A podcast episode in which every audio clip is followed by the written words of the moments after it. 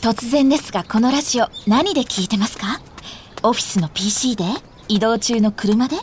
どちらも部品に希少な貴金属が使われているんです。街中のいろんな製品に使われたり役目を終えたりして眠っている貴金属。これらを再生可能な資源の山都市鉱山と呼びます。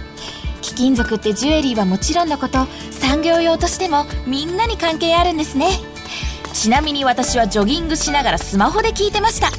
もちろんこの中にも貴金属の循環型ソリューションでコツコツと地球の未来を支えたい田中貴金属グループ TBS ポッドキャスト皆さんこんにちは。安住紳一郎の日曜天国、アシスタントディレクターの佐藤和垣です。日天ポッドキャスト、今日は809回目です。Apple、Spotify、Amazon Music、Google、Voicy など、各種ポッドキャストやラジオクラウドで聞くことができます。日曜朝10時からの本放送と合わせて、ぜひお楽しみください。それでは、9月3日放送分、安住紳一郎の日曜天国。今日はメッセージコーナーをお聞きください。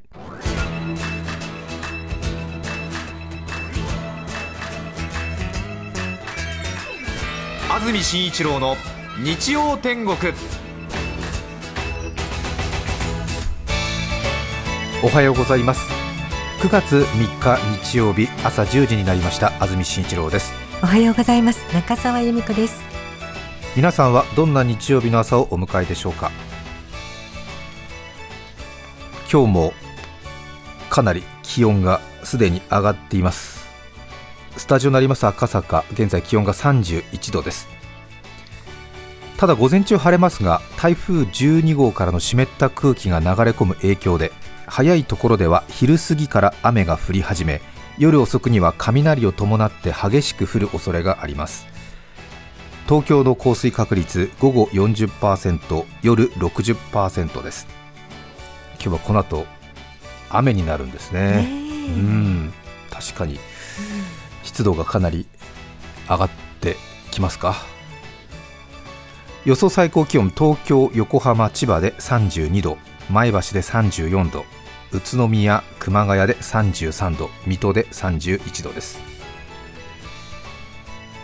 明日4日月曜日関東地方朝から雨。午前中は強く降る時間がありますので通勤通学注意が必要です。気温は今日と同じかやや低く各地30度前後に落ち着きそうです。週間天気予報を見て驚いた方多いと思いますが、今週はずっと雨が降りますね、台風12号は現在八丈島の南の海上にありますがこれ以上発達せず間もなく温帯低気圧に変わる見込みですがその低気圧が湿った空気を関東地方に送り込む1週間になり週間予報ではずらっと月曜から土曜まで傘マークが群馬、栃木、茨城、埼玉、東京、千葉、神奈川とほぼ全域で1週間雨予報という、なんと極端な本当に。そしてそしてそして。熊谷寄居町の皆さん方耐えに耐え乗り越えてきました30度時刻からついに7日の木曜日解放される見込みということで 熊谷の最高気温7日の木曜日29度になっています。たどり着きましたね。たどり着きましたね。同じ日東京でも29度予想ということですね木曜日の最高気温がどれだけ上がらないか。ここに注目してみたいと思いますね。30度までいかないとやっぱり違いますよね。そうですね。うん。ただ1週間ちょっとね雨ということで月曜日から雨だと少し憂鬱になりますんでね。ね。少し覚悟を決めて日曜日の午後を過ごしてくださいダムの貯水率ですが利根川水系9ダム現在が65%で先週より1ポイント減少しましたが大きな変化ありません。今週の雨で少し持ち直すのではないでしょうか。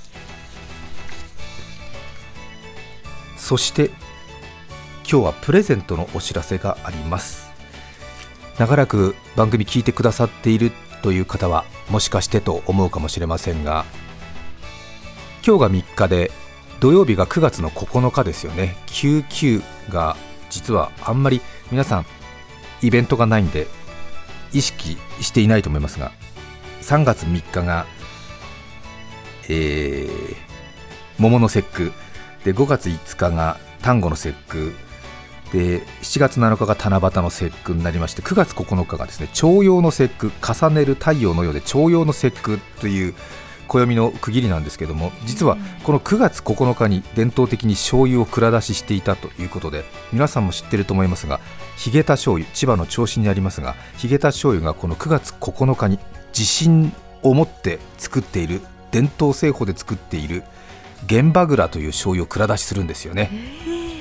でこれをまあいわば少し食通と言いますか違いの分かる人たちがこれを買い求めているということがありまして私も全然知らなかったんですけども何年か前に日本料理の研究家の先生柳原先生っていう赤坂にいらっしゃったんですが柳原先生にこういうのがあるよっていうふうに教えてもらってえ？っこれはスーパーで買えるんですか？って言ったらいやこれねスーパーで買えないんだよ。これは工場に予約をすると秋に届くんだよって言われてそういうものですか？って言ってねもうコンプラ瓶に当時は入ってたんですが今は使いやすくあの空気が戻らないあのペットボトルに入れて分けてくださるんですけども本当なんか巻物の箱みたいに入ってきますからね、まあ、値段もしっかりするんですけれども。でもね普段スーパーで見かけるヒゲタとかヤマサとかキッコーマンというような大きなメーカーもこういうちょっとね食通向けに実は値段は張るけれどもいいものをということで少し出してるっていうことを知りましてね。驚いてしまいました。えー、驚きました。教えていただいた時。玄米の玄に場は草冠に番号の番と書きまして玄場ですね。そして蔵と書きまして玄場蔵。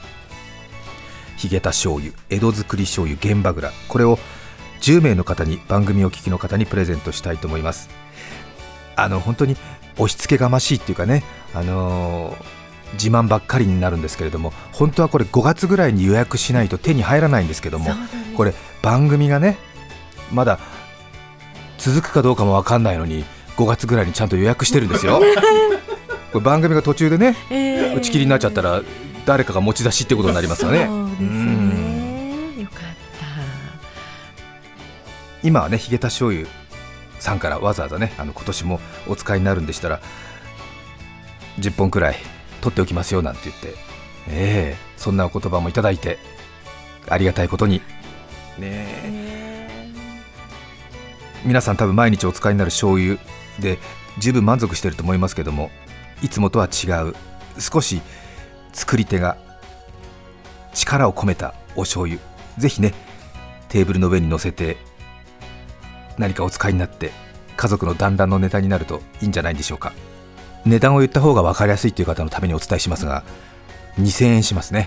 なので普段お使いになる醤油の、まあ、5倍6倍しますね。うーん。ただ千葉の銚子の伝統ある醤油蔵が9月9日の節句のタイミングで蔵出ししてそれが来週の土曜日でしょ？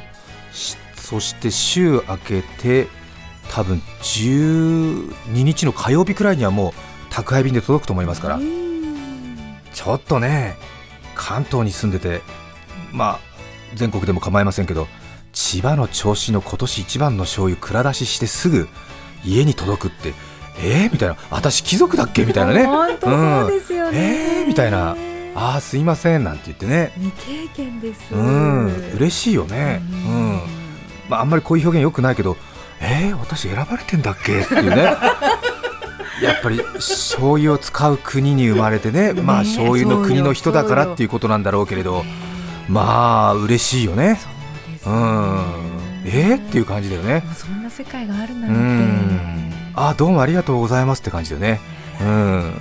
えそれどうしたんですか？なんて言って。いやあのー、ヒゲタから醤油が届くんだよね。徴用の節句になるとみたいな ことでしょ、うん。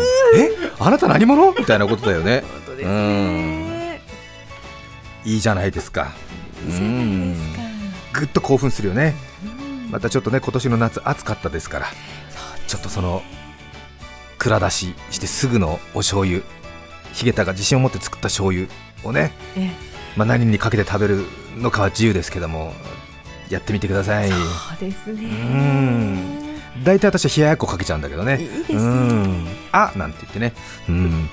あ？あ食べた瞬間ね、うん、おなんつって、ええ秋だななんて。言って、うん、いやわかんない。いいよ。うん。本当にこれあのプライドものなのでヒゲタ醤油が蔵出ししてあんまりいい醤油じゃないってなったら予約取ってる人全員に連絡してすいません今年は出来が良くないんであのー配りませんっていう連絡が来るんですよ。なんだそうですね。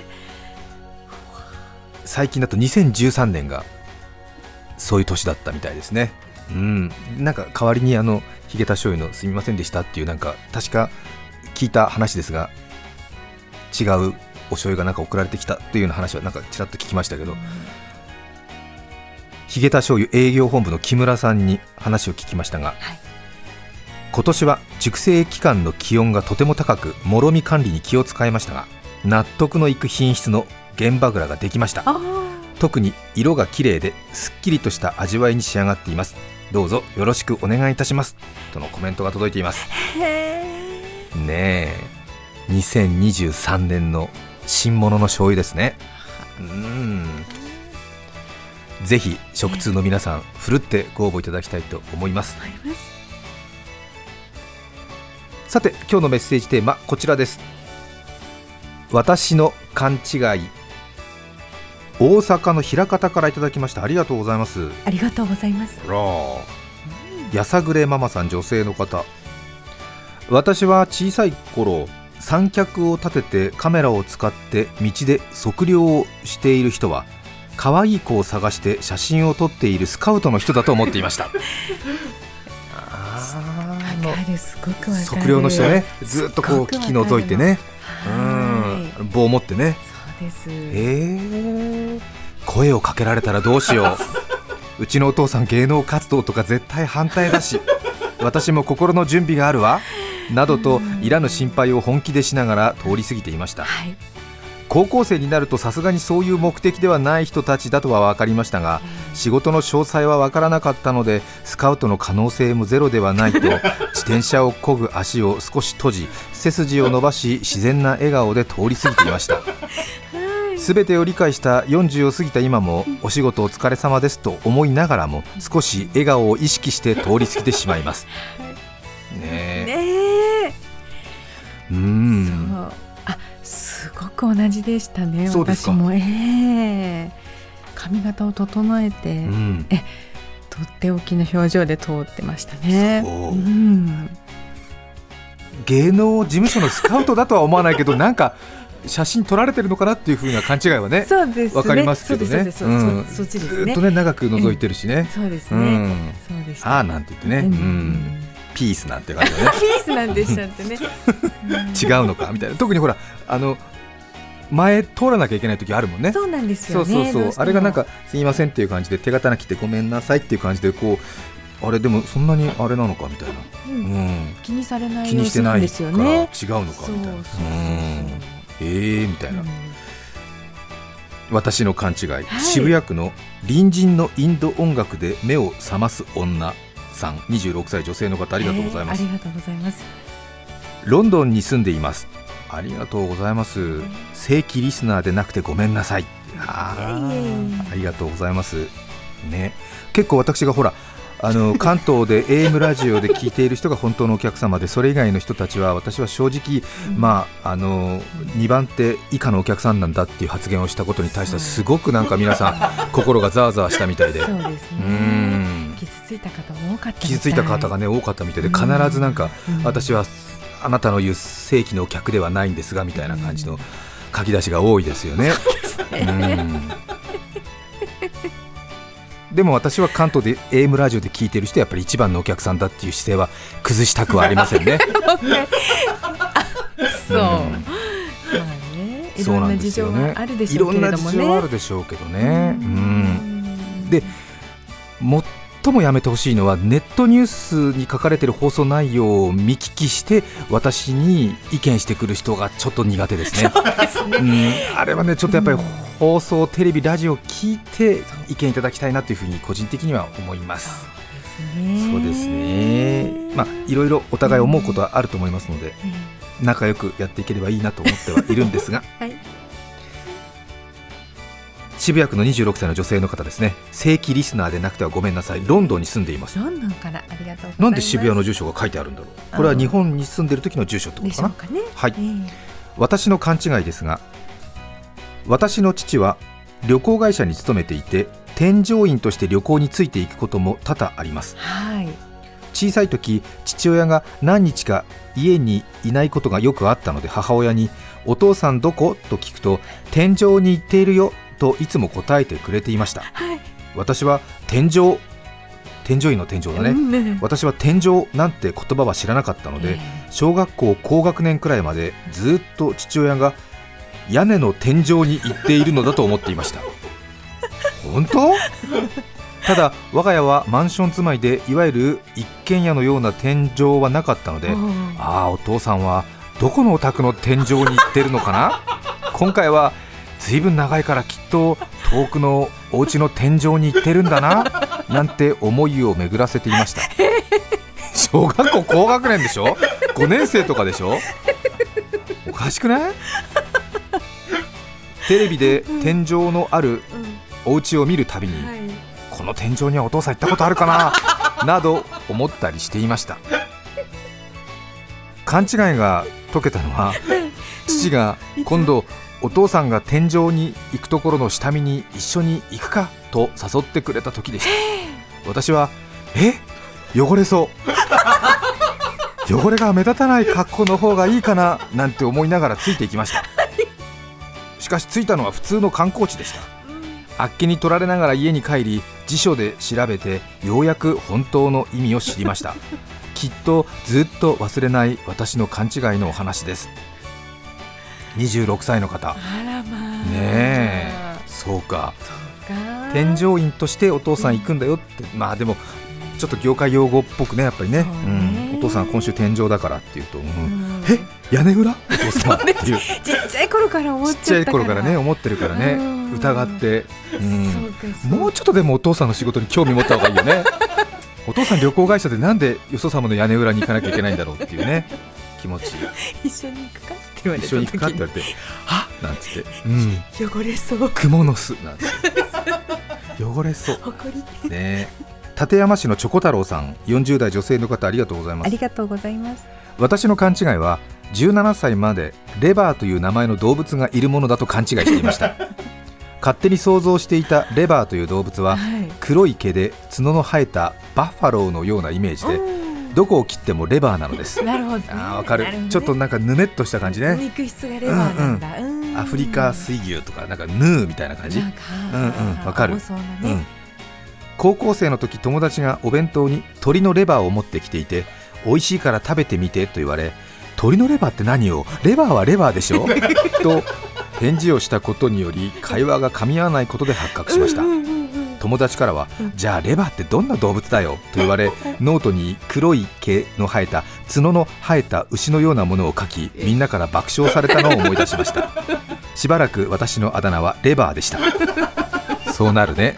最高ですね。うん最高だよね。まあまあ気持ちはねわかりますね。か、そういうちょっとしたほころびからね、うん。勘違いが露呈するんですね。そうね。鳥のって何よ。うんってね。鳥のレバーって何よってね。そう。勘違いはほら一回強気に出て逆襲されることがないとうん。理解しないから余計辛いよねなんかね。そうんうんうん。え？なんて、うん。そう。うん。鳥のレバーってあんたっつってねそれねそうです。おかしいでしょ、う んレバーはレバーでしょ。レバーはレバーでしょ。え？なんつって。あんたレバーって何だと思ってんのって。え牛のような動物じゃないのみたいな。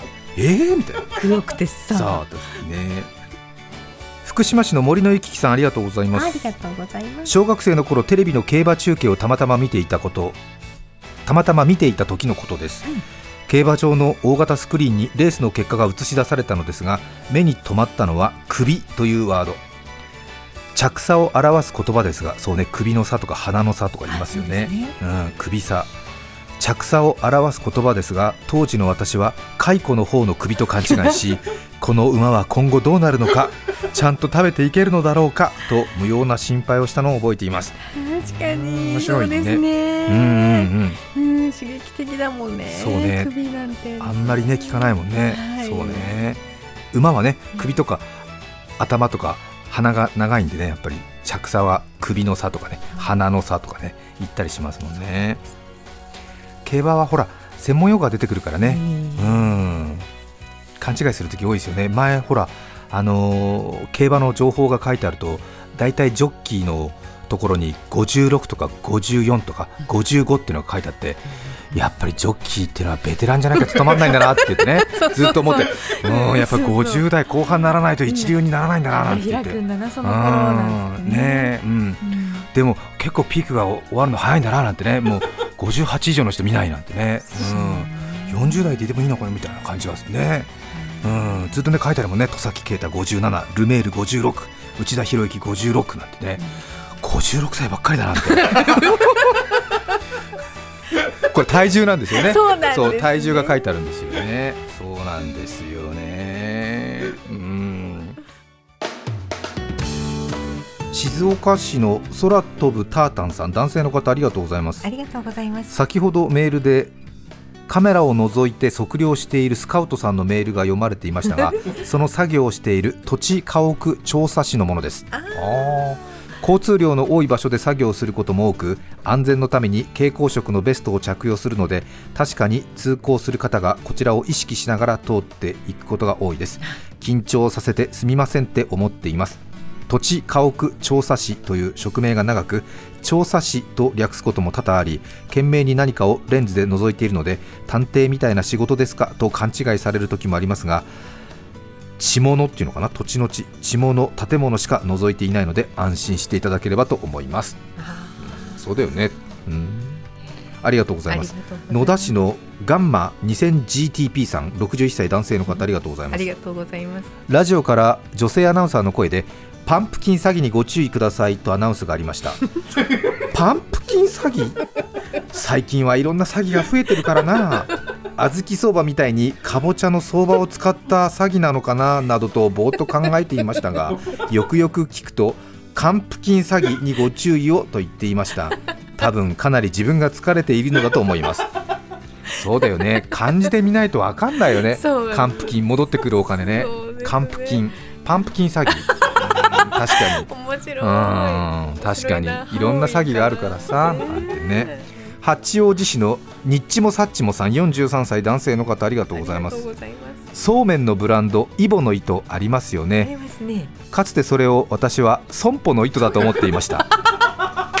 損害保険会社が作っているとは多角的な経営をしているなと思ったものです。そう。イボのイは難しいね。そうだね。漢字ちょっと書けないけど、うん、損保の糸にね、うん大阪府吹田市一番好きな果物は柿さん女性の方ありがとうございます。私の勘違いはシャレ神戸です。仕事でよくお世話になっているデザイナーさんが神戸の方でさすがシャレ神戸ですね。神戸の人はおしゃれですよね。よさすがというよいしょ精神で使っていたのですが最近上司にねえねえそれわざと言ってるの？本当の意味知ってる？と聞かれ調べてみてびっくりしましたシャレ神戸って骸骨のことだったんですね。確かにそのデザイナーさんは少し反応に困っているような感じだったのですが褒められて照れているだけだと私は思っていました。ちなみに私は双子なのですが双子の妹もシャレ神戸はおしゃれな神戸のことだと思っていたと言っていました。2人揃ってどこで間違ったんでしょうか？恥ずかしいです。シャレ神戸ねあんま最近使わないから。うんまあおしゃれと神戸ですぐ結びつくから。あ神戸のおしゃれ。あーさすが神戸の生まれの方でハイセンスですねみたいな。ハイカラですねみたいな。シャレ神戸。シャレ神戸ですね。さうーんこれはグッと参った。さすが神戸。シャレ神戸。っていう怒られる神戸の人に。ねえあれほらあれだよね。雨風にさらされて神戸で骸骨になるっていうだから結構ね 言葉的には強い言葉だもんね。ね。うん。ドキッとする骸骨なんて 世田谷区のあきさん29歳女性の方ありがとうございます。ありがとうございます。こんにゃくについてです。幼い頃から母はこんにゃくはお腹を掃除してくれるのよと言っていました、はい。なるほど。こんにゃくはツルツルしていて拭き掃除をしてくれそうだ掃除してくれるからには食事の最後に食べ食道や胃をきれいにしてもらおうと思いどんな食事でもこんにゃくは最後に食べていました。ですがみんなは気にせず食事の途中にこんにゃくを食べていて本当にもったいないなと思っていました。そのうちお腹を掃除してくれるというのは食物繊維のことを言っているのかと思いました。母にそれを尋ねるとそうよと盛大に勘違いしていたことに気づきとても恥ずかしくなりました飲み込む時にはまんべんなくきれいに拭き掃除ができるように体を少し傾けたりして 角度を変えながらこんにゃくを食べていたのが本当にバカバカしいです。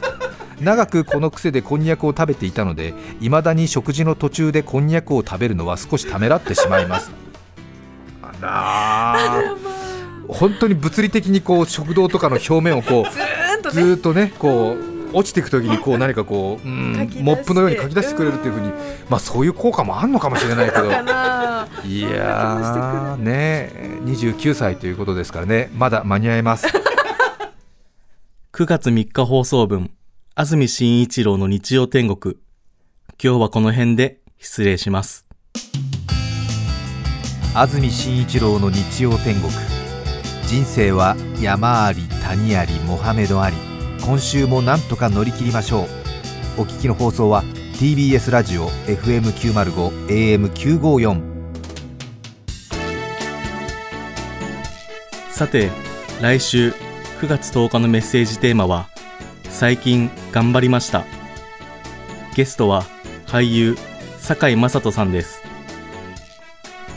それでは来週も日曜朝10時、TBS ラジオでお会いしましょう。さようなら。TBS ポッドキャスト。おばあちゃんこれ飲んでみて。ありがとね。